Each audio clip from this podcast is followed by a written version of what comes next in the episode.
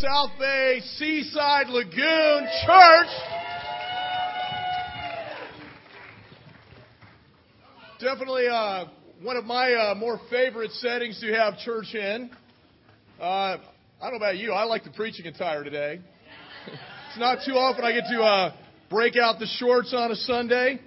But I do want to start out by thanking all the brothers and sisters that helped with the setup today. Uh, a little bit above and beyond. It was uh, really interesting kind of putting the screen together earlier and getting that hoisted uh, for our movie a little bit later on today. But, uh, you know, it's just awesome to be able to come together as family. Uh, guys, listen to you guys sing. I know God's very pleased this afternoon. And coming together for church, guys, it's very commendable. You obviously love God, want to worship God, want to learn about God, want to become closer to God. And uh, I know it really makes me excited about just being here today and having the opportunity to speak a little bit. Uh, before we get going, though, let's go ahead and uh, bow our heads and go to the Father in prayer. Well, Father, uh, I want to thank you for the way that you watch over us, uh, the incredible afternoon we've been blessed with so far. Uh, knowing that there was rain in the prediction, uh, glad that that hasn't happened yet.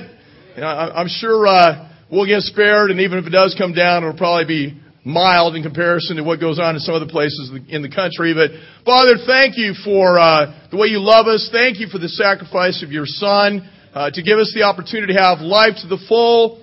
And knowing that our series this month has been about freedom, knowing that Father in you, because of your love for us, we truly have freedom in Christ. God, uh, I pray that you with every aspect of the service today. Uh, with the water out there in the back, we uh, managed to alleviate any injuries here this evening, and that we just have a great time together as family, uh, eating together, breaking bread together, praying together, singing together, having fun together, and uh, a little bit later tonight, watching a movie. Father, we love you. It's in Jesus' name, amen. Well, as many of you know, our series this month has been on freedom. Uh, started out with Martin Chavez uh, at the beginning of the month doing a message on the price of freedom. And one of the things that he explained to us through that was there really is no freedom without the shedding of blood. And, and knowing through Christ the freedom that we have to enter into a relationship with God, being clothed in Christ with the waters of baptism, took place because of the blood that Jesus was so freely willing to shed for each and every one of us. Uh, Brian, last week, went, went after Chosen for Freedom. Today I'm going to be talking about breaking free. Next week, uh, Jay, I believe, in our singles, our singles are hosting uh, our service next week, which is awesome. And the title of his message will be Proclaiming Freedom. But you know, when it comes to breaking free, just kind of thinking through that, when it comes to true freedom, how is that something we actually go about acquiring? And I know for me, and just kind of thinking through that, well, when it comes to freedom in this day and age, what does that really mean? What does that look like? And I know as a, as a young kid, it was definitely a topic that had me a little perplexed. Now, uh, Webster defines it as the absence of necessity, coercion, constraint in choice or in action. It also goes on to say liberation from slavery or restraint or from power, the power of another, independence. You know, we know that this what this country was founded on over a few hundred years ago. Uh, the the restraint in light of what was going on over in England, people rebelled against that. They wanted to be able to have the say to be able to kind of determine their futures as they moved forward. And it was kind of interesting. I looked at a uh, it's entitled the Student Dictionary. Kind of like their definition a little bit better. It's a little bit simpler.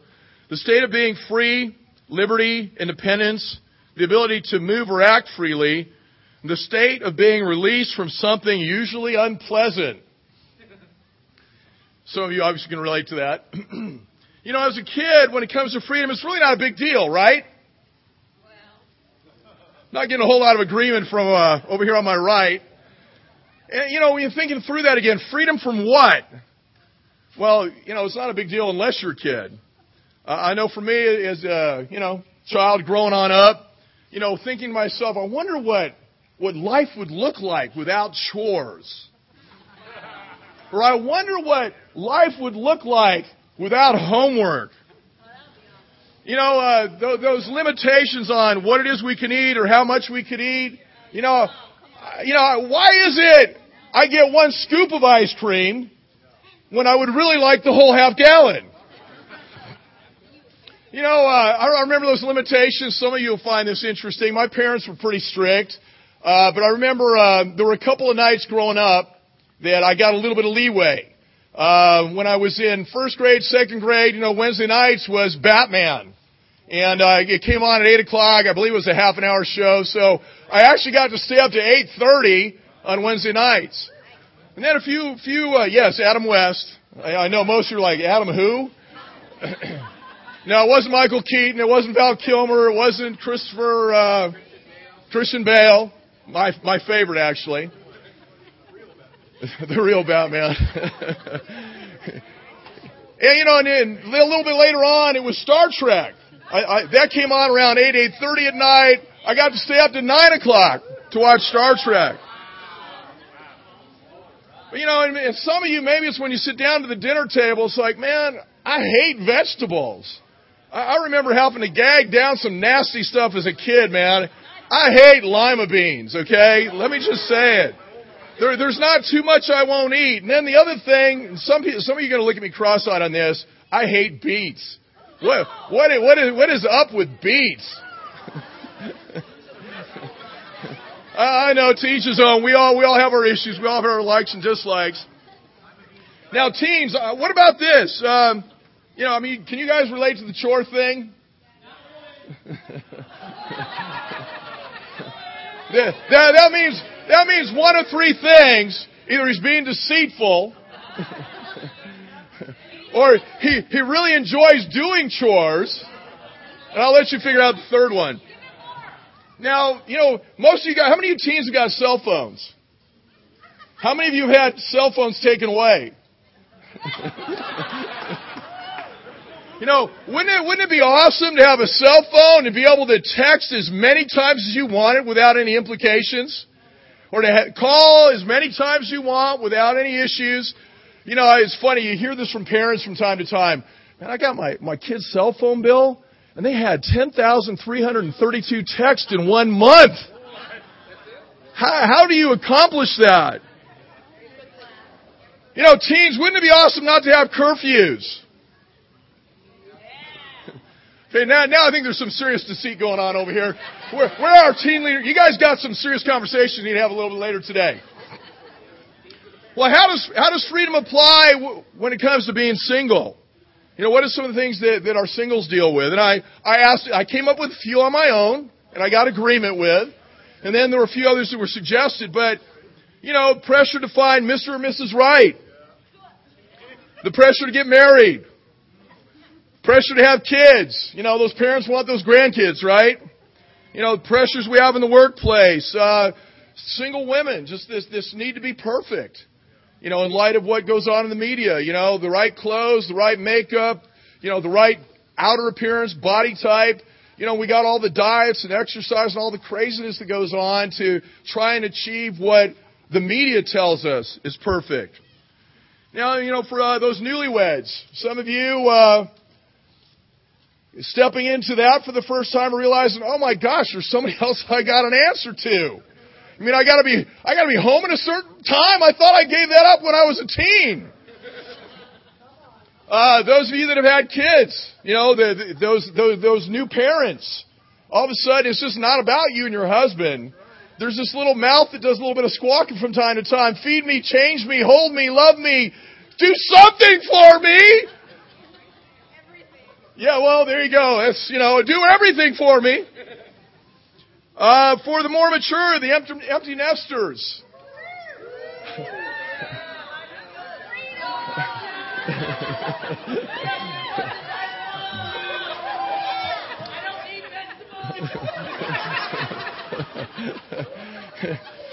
uh, that's not true, bro. If it's wrapped in bacon, we know you eat it.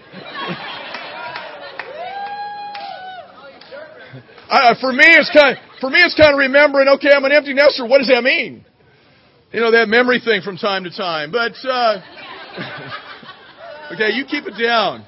For those of you that are visiting with us, this woman making the noise up here in the front, this is my wife Jacqueline. But you know, in a lot of ways, when I look back at my life, freedom seemed to always be something within reach, but I always ended up coming short and being disappointed. You know, whether it's freedom from chores, freedom from the, you know, the money that came with that first job, freedom that came with the first car, freedom with the first department. you know, each new chapter, and you achieve it, and you think, man, this is going to be awesome.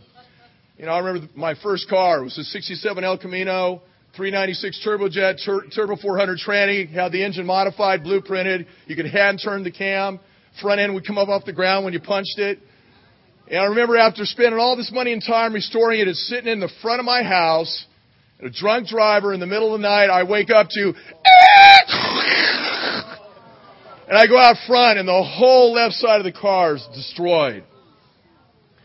So, you know, you, each one of these aspects of life, you think there's going to be this, you know, it's just, you're going to be unleashed. It's going to be awesome. And it seemed like there was always something.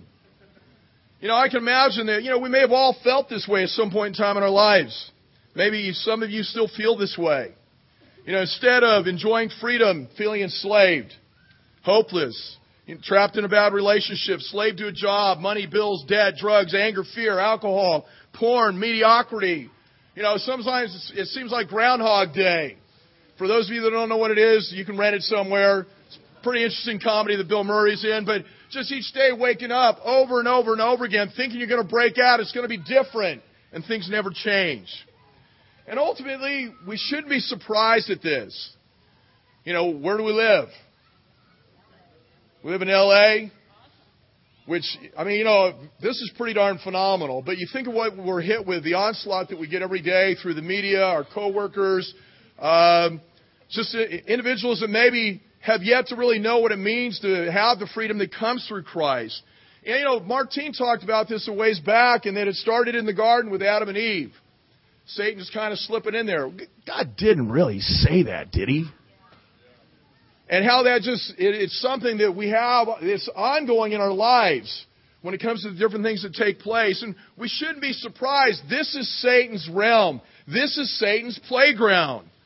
2 corinthians 4 verse 4 reads satan who is the god of this world has blinded the minds of those who don't believe.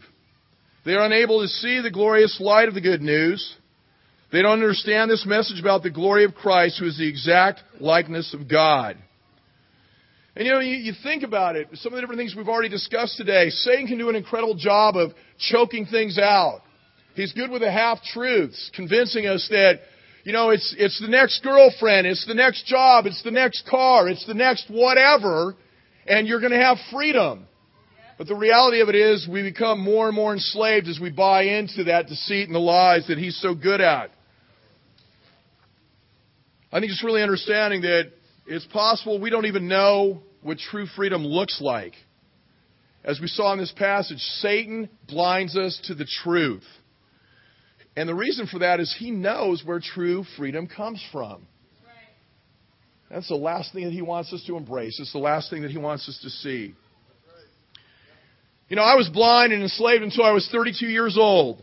I was adopted, raised in a major denominational family. Uh, after I was adopted, I guess it took the pressure off. My parents weren't able to have kids prior to that, but after they adopted me, they had three in a row. Three brothers. And you know, in, in, in our family, I remember at the age of five, that's seemingly when things really started to go south. Uh, we were family that there was a little bit of physical interaction with, but because of some of the things that my dad adhered to, because of the faith that he was involved in, the relationship that he had with my mom from a physical standpoint stopped, ceased to exist. I remember a delineation between being taken in the bedroom, put in bed, tucked in, being kissed goodnight, to just being told to go to bed and that degree of interaction ceasing. You know, and I think with that, there was a lot of verbal abuse, there was a lot of physical abuse growing up, and I learned at a very early age how to disengage emotionally. And that was my means of avoiding being hurt. And I think ultimately through that I became very afraid of relationships because of the hurt that came through them. But at the same time, I had this incredible fear of being alone. Fear of dying alone. Fear of dying unloved. I was a virgin until I was 22, and part of that was because I really took uh, the value in not wanting to be involved on that level with someone until I was married to them. I mean, there were certain values that were instilled but at the same time, there was a, definitely a, a major degree of social ineptness on my part, which was part of the reason it didn't happen until then. And, you know, and just looking at how things just started to fall apart from that point forward. You know, I started working out, and I think in a lot of ways that was my means of dealing with my insecurity. I really fell into the mentality that bigger was better. I mean, that was a means of me. In a lot of ways, I think it was a matter of just kind of pushing the boundaries out further, building additional walls as a, as a means of protection, but really hiding behind that accomplishment. Fell in love with this incredible woman here, and some of the things that I, I never honestly thought would take place in my marriage did. Two years in, we were separated. Through that separation, I committed adultery. And, you know, getting back together, it just wasn't the same. I, I remember a lot of the things that I felt like we had started to achieve along the way had, had disappeared. And that freedom, that was that nagging freedom that I, I wanted from a standpoint of fulfillment that, you, you know, you kind of, everybody tells you and everything promises you will take place if you buy this, that, or the other, or you have this job, you live in this neighborhood, kids go to this school. It just didn't, it didn't fill that void. And I think it was even more, it was even stronger at that point, just that constant fear of losing everything, but not knowing what to do to change things moving forward. You know, what would make that emptiness go away? I thought that my kids would make it better. And in some ways, I think God kind of used that to start working on my heart. I remember when my son was first born, the impact that that had, him being my first biological relative. And I mean, I wept. I just remember walking into the, uh, out of the delivery room which where everybody was waiting and, and you know, everybody's wanting to know, is he healthy? Is he okay? And, you know, I just remember, he's a boy and he's awesome and just, you know, just the tears, just, just, lost it. And it, honestly, up to that point in time, that's the first time there had been any form of emotional break in my life from the, the time of 12 years old to the, the age of when my son was born. And thinking again that was going to make it better. And, you know, you just start slipping. A lot of the things that I experienced as a kid started creeping in my relationship with him the verbal abuse, the lack of patience, uh, starting to step into that area where there was even physical abuse that he was subjected to. And then my daughter came along, and it was like, okay, this is it. I, I've got the little girl. This is going to totally work on my heart. This is going to totally take me to where I need to be. And, you know, it, she's awesome to this day. I love my little girl. Uh, not so little anymore. I, I still call her Dinks, but she's uh, 24, 25. She's had her 25th birthday, which crazy. I can't believe that. But being able to go out in public with her, arm in arm, hold her hand, her sit in my lap. I mean, her calling me daddy. I mean, those things make such. They're so huge. But again, even during that period of time, it just wasn't. It wasn't taking care of things. It wasn't filling that void. And I remember things started to seem to move in the right direction. We were blessed with some incredible jobs and bought a brand new uh, home up in Chino Hills, and you know, through all that, again, just that that emptiness that came out of it. And thank God, in 1990, He put Bruce and Nora Teague in our lives. We were at a yard sale selling some stuff from our old house, and they came up, met us, invited us out to church. I had absolutely no interest. Uh, if it had been in a setting like this, I might have gone. I don't know, but the whole church scene didn't really uh, appeal to me a whole lot. And I was agnostic up until that period of time. From again, the age that I was confirmed to the, the point in time that we were met, I just didn't see really a place for God or religion in my life. But the thing that was awesome is, with the relationship they developed with us and the love that they showed us, and some of the things that were starting to be shared with us through the scriptures, I realized, you know, the freedom I was looking for was in the wrong place. And this is where it was going to be. Through God's Word, the freedom from my past, breaking the chains of my past would come to place. And it was because of the demonstration of love that I saw that they had for each other, that they had for their child, the degree of communication they had. They, they were actually working together to try and accomplish the same thing. And, uh, you know, many of you know Jackie and I were kind of competitive. Imagine that without Christ.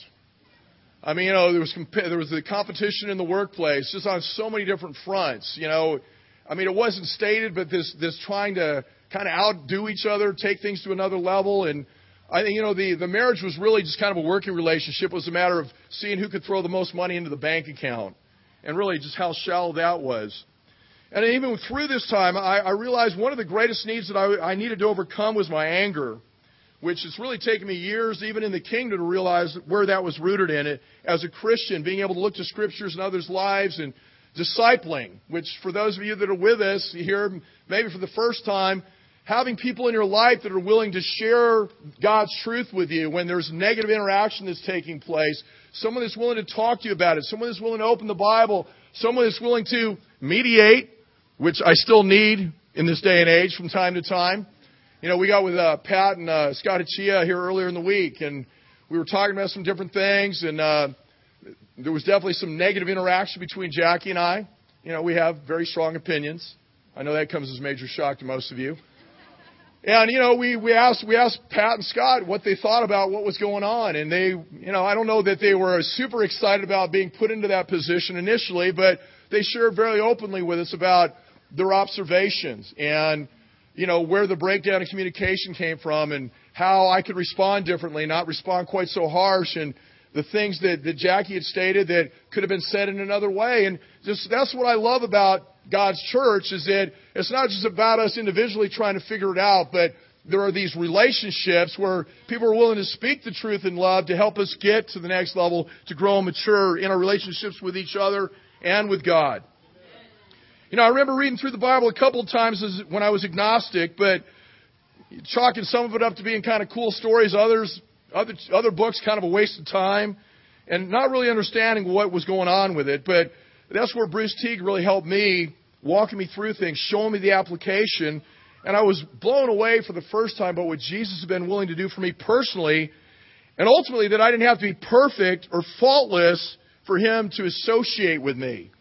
And I think with a lot of my insecurities, I, I just couldn't see how why God would want to have anything to do with me, why Jesus would want to have anything to do with me, and that was one of the harder things for me to overcome was my lack of self-esteem. Even to this day, it can slip in there, whether or not people are willing to accept me or not. And there are times today where Satan distracts me, and I revert back to that scared 99-pound weakling, you know, that non-athletic kid that I was in high school. You know, being pushed around, being beat up on, and with that with that, the, the Bible held out hope for me for the first time that I could let go of my past and all my shortcomings and who I was, and that God could care less about any of that. That I, I was chosen by Him from the get go. He's always loved me. He will always love me. And being able to derive some consolence out of that, being able to start to, to build up that self esteem where I don't, it doesn't matter to me how anybody else feels, but I know that God loves me. God is pleased with me. And with that, on December 3rd of 1990, Jackie and I started studying the Bible. On December 10th of 1990, I was baptized into Christ, and I was able to turn and baptize her into Christ as well.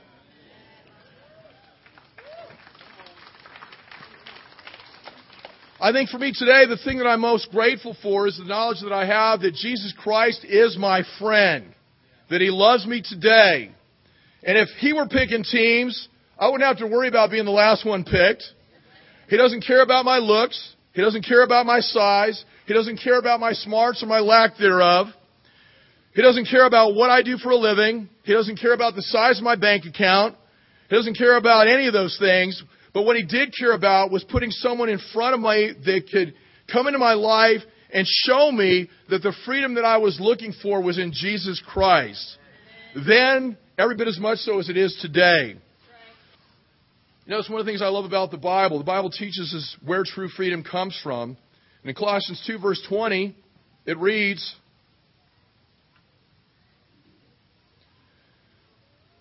says, You have died with Christ, and he has set you free from the spiritual powers of this world. In light of what we looked at earlier, what does that set us free from? Whose world is this? Who does it belong to? It's Satan's. But through Christ, we have the power to overcome all that. We have the power to take a stand. We're given the ability to overcome that. Romans 6, verse 1, it says, What shall we say then? Shall we go on sinning so that grace may increase? By no means. We died to sin. How can we live in it any longer? Or don't you know that all of us who were baptized into Christ Jesus were baptized into his death?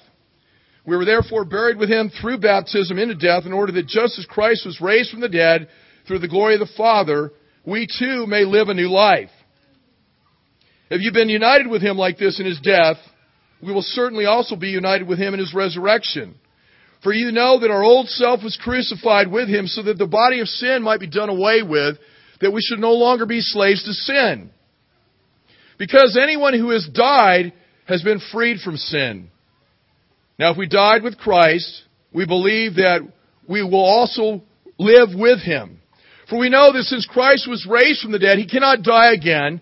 Death no longer has mastery over him. The death he died, he died to sin once and for all. But he lives, the life he lives, he lives to God.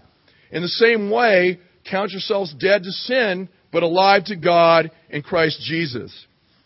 You know, we know in Romans 6:23 it says the wages of sin are death, and it's so encouraging to me to know that Jesus didn't have to pay that price because he was sinless. But it also demonstrates the freedom that God has and that God was willing to take so that we could be ushered into his kingdom. The way that he feels about us. God's freedom is the thing today that continues to give me confidence that God cares for me. He cares for you. He cares for his creation. And it didn't end in those waters of baptism for me. God is interested in me, and God is interested in us today, and He takes an active, positive role in the affairs of our daily lives. You know, we, we think about Romans 6 and what God was willing to do for us, just look at what God did with His freedom. You know, you look at all the gods through history. When it came to humankind, what were we all about? You know, they played with us. They toyed with us. We were, we were game pieces for them. They could have cared less about us. But God took the freedom that He had and He gave it to us. He was willing to give up His freedom, what He had in heaven, to come down to earth to take on these frail bodies that we live in and not just live in it, but die in it as well. So that through His death we would have true freedom, not just now in the lives that we currently live, but freedom for eternity to spend time with our loved ones and Him in heaven. Amen? You know, as Christians, we wear the name of the one who set us free.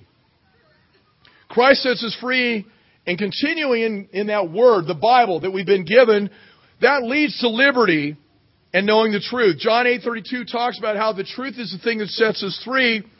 And ultimately, what truth is Jesus referring to? Jesus Christ is the Son of God, and salvation is found in Him and in Him alone. He is the one that has set us free. And again, you know, some of you may be thinking, well, you know, I don't know that I'm really enslaved. It's kind of interesting. The Jews felt that way. You know, when Jesus talked about the slavery they'd been in, there was absolutely zero acknowledgement. We've never been slaves. What the heck was going on in Egypt? You know, at any time a warring tribe would come through, whether it was the Assyrians or the Babylonians, what was taking place? They were enslaved.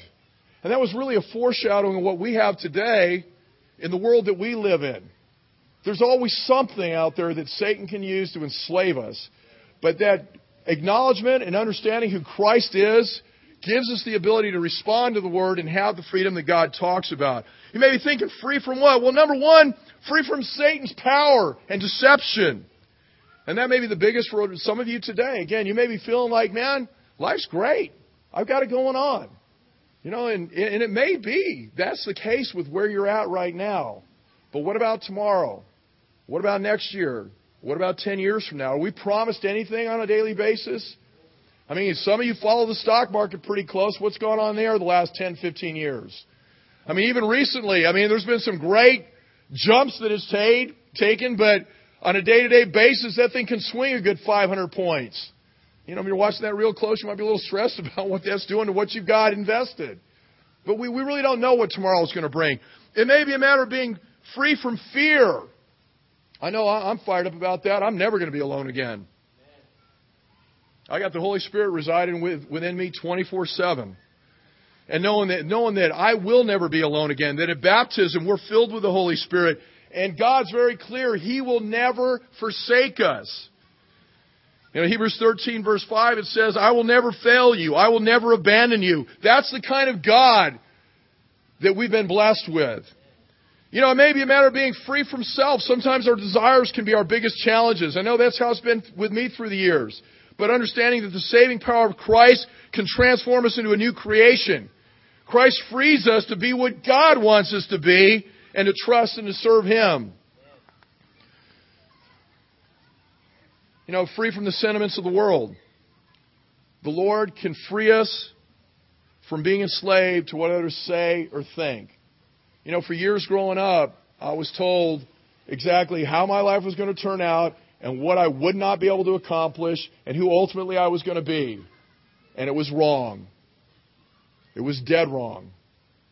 But that, that enslaved me for years. And again, I'm so f- grateful for what God has blessed me with, the people that He has put in my life, the individuals who are willing to invite me to share with me the good news about freedom that they had.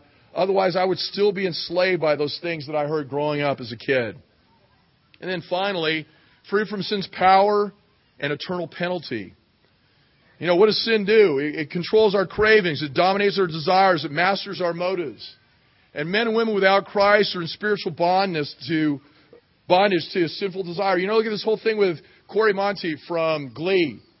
Most of you guys familiar with him? 31 years old. He had everything. Beautiful girlfriend, credible job, making more money than he knew what to do with, but he was enslaved to drugs. I mean, to me, it's just so incredibly sad that in April, he knew he had issues. He knew he had challenges. He was open about what was going on. He checked himself into rehab. But I guarantee you, the one thing that he didn't have is what we have the ability to embrace with Christ. If he had, there would have been people in his life that potentially would have been able to make a difference there. He died alone in a hotel room. 31 years old. You know, I think this is something that for those of us that are young, we've got to really take heart and pay attention to. We're not promised tomorrow. I mean, there are teens that die every day, whether it's sickness, car accidents. It's something that applies to all of us. Uh, you know, I've been blown away just at the age of 50 now. How many 50 year olds I'm hearing about former classmates, situations in the news. It happens. We're not immortal. But through Christ, we have that freedom to live an immortal life for eternity with Him if we're willing to surrender and see our need for God. You know, we're responsible. We need to choose the Lord, true freedom, or die enslaved to our sins. And our problem isn't the inability to seek the Lord, but I think ultimately what it can get down to, as it was for me, uh, there were opportunities prior to the age of 32. But I think what it ultimately gets down to is our willingness to turn from our wants, our passions, and what we think is best for us. God doesn't want to save just a select few. He wants all men and women to be saved and be free from the power and the penalty of eternal sin. So imagine with me for a minute here, if you would, what would, what the world would look like if we all broke free of Satan's grasp and were no longer blinded, as we saw in 2 Corinthians 4, uh, 4 verse 4, to the good news. If everyone had the opportunity to see the glorious light of the good news, if everyone had the understanding of the message and the glory of Christ, who is the exact likeness of God, what would the world look like today? What would the news look like today? You know, would we have the conflict in the Middle East? Would we have what's going on over in Egypt? Would we have the very things that are taking place on our own streets? You know, how many of us totally feel free walking around late at night? And thinking through that. Freedom from prejudice. Everyone being free of fear, envy, hatred, jealousy, worry, danger, punishment. And really understanding the scriptures weren't given just to make our individual lives better, but they were given so that as a body we can shine like a beacon of hope to our communities, our neighborhoods, our schools, our marketplace, and really make a difference, the difference that God has called us to. If you want to be free, you need to hang on to the word freedom. Not sure what that looks like or what the Bible has to say about it. What I want to encourage you to do is ask the person that you're with here today to share their own personal story with you. You heard mine. We all have them. And for those of us that have surrendered to Christ, have entered the waters of baptism, and had our sins forgiven, received the gift of the Holy Spirit, there's a transformation that took place. There's a story that we all have to share. So let's take the opportunity as we close out our evening here. Our movie, uh, we're getting dark enough. We'll be able to get that up and going here. And fortunately for you, I can't see my notes anymore, so I'm done. But with that, let's go ahead and bow our heads and go to the Father in prayer. I'm just kidding. I was actually done. well, Father God, I, I, just again want to thank you for tonight, uh, the way that you've blessed us, uh, being able to meet here in this incredible place with our friends and family members. Uh, most importantly, though, God, I want to thank you and really express my gratitude for what took place 2,000 years ago in Calvary. That you were willing to give up a freedom that you had no reason or responsibility to give up. But God, that you saw the need to come down to meet our needs, that you wanted a relationship with us, that you want every single man and woman that's ever walked the face of this planet to have a relationship with you and be free from eternal punishment, but to be able to rejoice in you, with you in heaven forever. Father, I pray that we, we can always remember that. We can, we can drive incredible solace from that. Uh, that we can wake up each morning knowing that we don't deserve another day of life, but you've granted that to us, and that with that we can rejoice and bring hope to others that have yet to hear the good news of Jesus Christ. Father, in a special way, I want to pr- pray for Edwina, who just recently lost her father. I do want to pray for uh, Jacqueline's friend Sonia, her husband Andy, who uh, is just having some serious issues trying to recover from a surgery he was in. Uh, be with Edwina. Just help her and her family. Be with Andy and the doctors that are involved with him. Help him to a speedy recovery. And for other any other people that may be ailing, any other health issues that may be taking place, Father, be with those families. Be there to encourage them. Father, more than anything, again, we thank you for the blood of Jesus Christ that you gave so freely to us to give us true freedom. It's in Jesus' name I pray. Amen.